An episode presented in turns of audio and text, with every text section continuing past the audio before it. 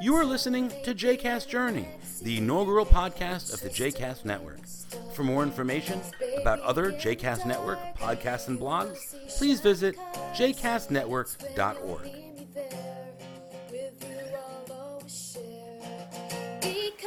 Welcome back to JCast Journey. I'm your host, Daron Reske. How are you? Um, you know, so last week I was, I uh, last episode, which was two weeks ago, I, I talked about the decision to uh, to, to move on uh, and, and, do JCast Network full time, um, and it got me thinking um, about an issue that it's again it's tangential to the to the to the creation of JCast Network, but it's just something I've been thinking about a lot. Um, partially because the job I left was one of these organizations, but I don't believe that the issue has to do at all with the organization in specific. Um, and I really wonder uh, f- what you all think um, about this topic. It's really just something that's kind of been playing around in my head, and I wanted to share it. It's probably going to be a pretty short uh, episode. Um, something I just was thinking about and I was reflecting on and wanted to think maybe I was getting it wrong, maybe I wasn't seeing all of the sides to it. Um, and so I welcome your thoughts uh, on the topic. Now, what's the topic, Daron? Um, I was wondering what you all thought about umbrella organizations. Um, I I uh, use the term umbrella organizations, which is different than a national organization, because I've worked for a number of national organizations, and I've worked for a number of umbrella organizations, and I've worked for a number. I've worked for a few local organizations, and I think those are three separate uh, types um, with missions that are very different and with comp- you know issues that are very complicated. Um, and I just wonder what other people think. Am I out of my mind? Am I do I have something here or there or there there? Um, and what do people think? Um, here's my reflection. Um, a local organization, you know who your client is because you see them. You can see them walking the halls, you can see them getting services, you can see them, you can reach out to them, they can reach out to you. Um, so, kind of the mission becomes very clear. A local organization could be a school, a local organization could be a health services, uh, social services, uh, direct, and you know, generally, there's kind of direct contact and between the service provider and the client. Um, then there's the national organization. Now, the national organization, um, because unless it's really, really large, you're, you have less connection to the uh, client, direct client, um, because you're in one locality and they're in another, and hopefully you're creating uh, opportunities for them and maybe get, uh, reaching out and being together uh, occasionally um, but you're not really kind of day to day being able to impact them or see how your work is impacting uh, them. Uh, and then there's the umbrella organization. And the umbrella organization's constituency is so different because their constituency is not any individual client, but it's an umbrella organization. It's for other for, local or national organizations.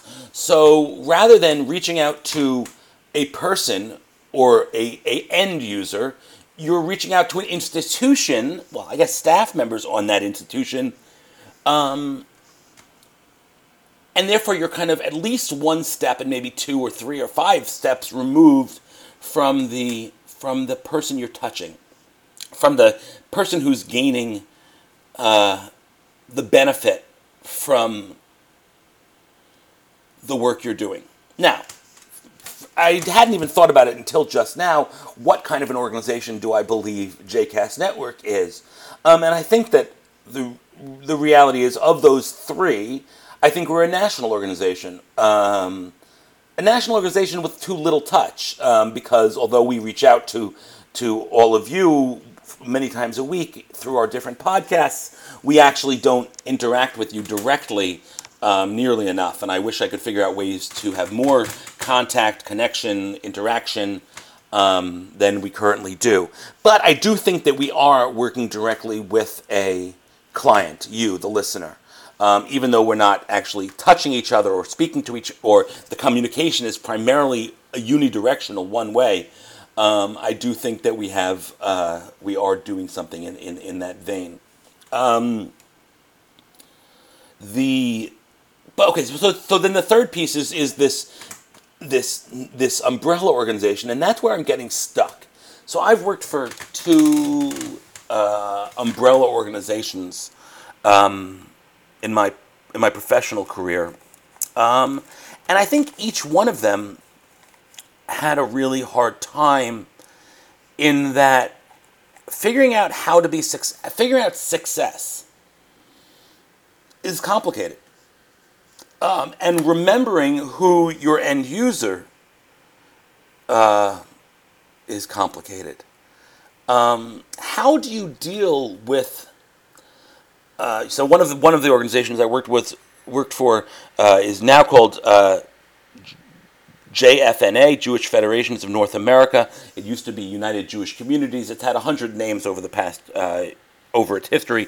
But when I was there, it was called UJC, United Jewish Communities, and their work was to support the local Jewish federations. The federation system is one of the main ways that that that uh, that philanthropic dollars from the Jewish community gets gets uh, raised, funds get raised, and then distributed locally or to Israel to or to the international community.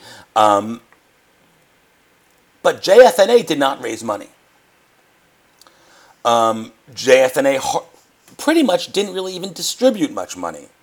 JFNA supported the local federations, which supported the local institutions, which supported the individuals. Um, and that four, five, seven steps removed made it really kind of complicated on how to to understand the mission. So the mission, yes, I want to support the local federations, um, but every federation needed something so different.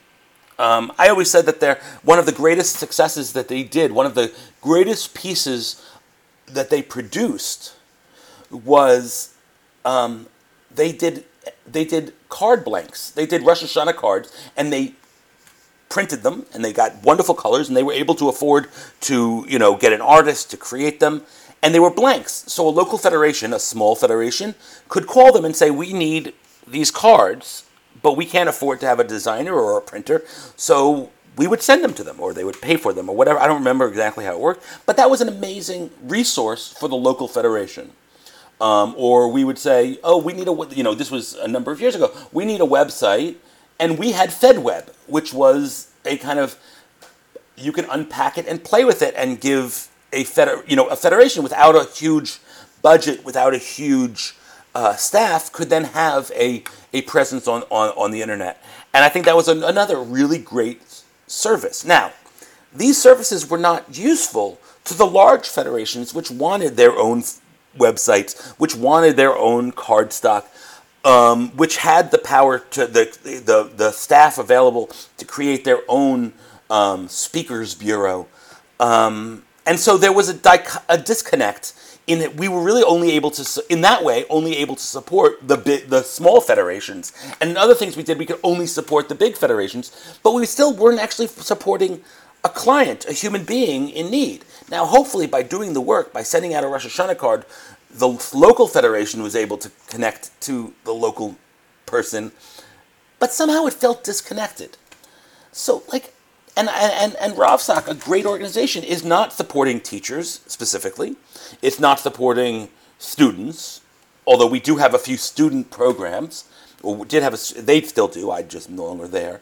Um, but I think that because so many schools have such different needs, that figuring out how to be best supportive, how to create a you know a business to business kind of institution, is complicated and. Uh, I don't know. I just I just thought that the idea of the umbrella organization is just one that that I've been kind of wrestling with. And what are ways that a a, a umbrella organization can make sure that they're having direct interaction, contact, uh, impact not just on an institution, not on a building, but on people. Because isn't that really what it's all about? It's about people. I don't know. Well, that's what I've been kind of wrestling with for the past couple months, a uh, couple weeks, um, and just wanted your feedback. What do you think? Am I totally off base? Are are umbrella organizations as powerful and useful and helpful? Um, is there a way that they could be more powerful and useful and helpful? Um, is the fact that they have a grand scale and are able to impact such a larger audience, uh, does that outweigh the fact that they're not directly impacting the people? Would love your feedback. Uh, looking forward to talking to you again in a couple weeks, and thanks so much.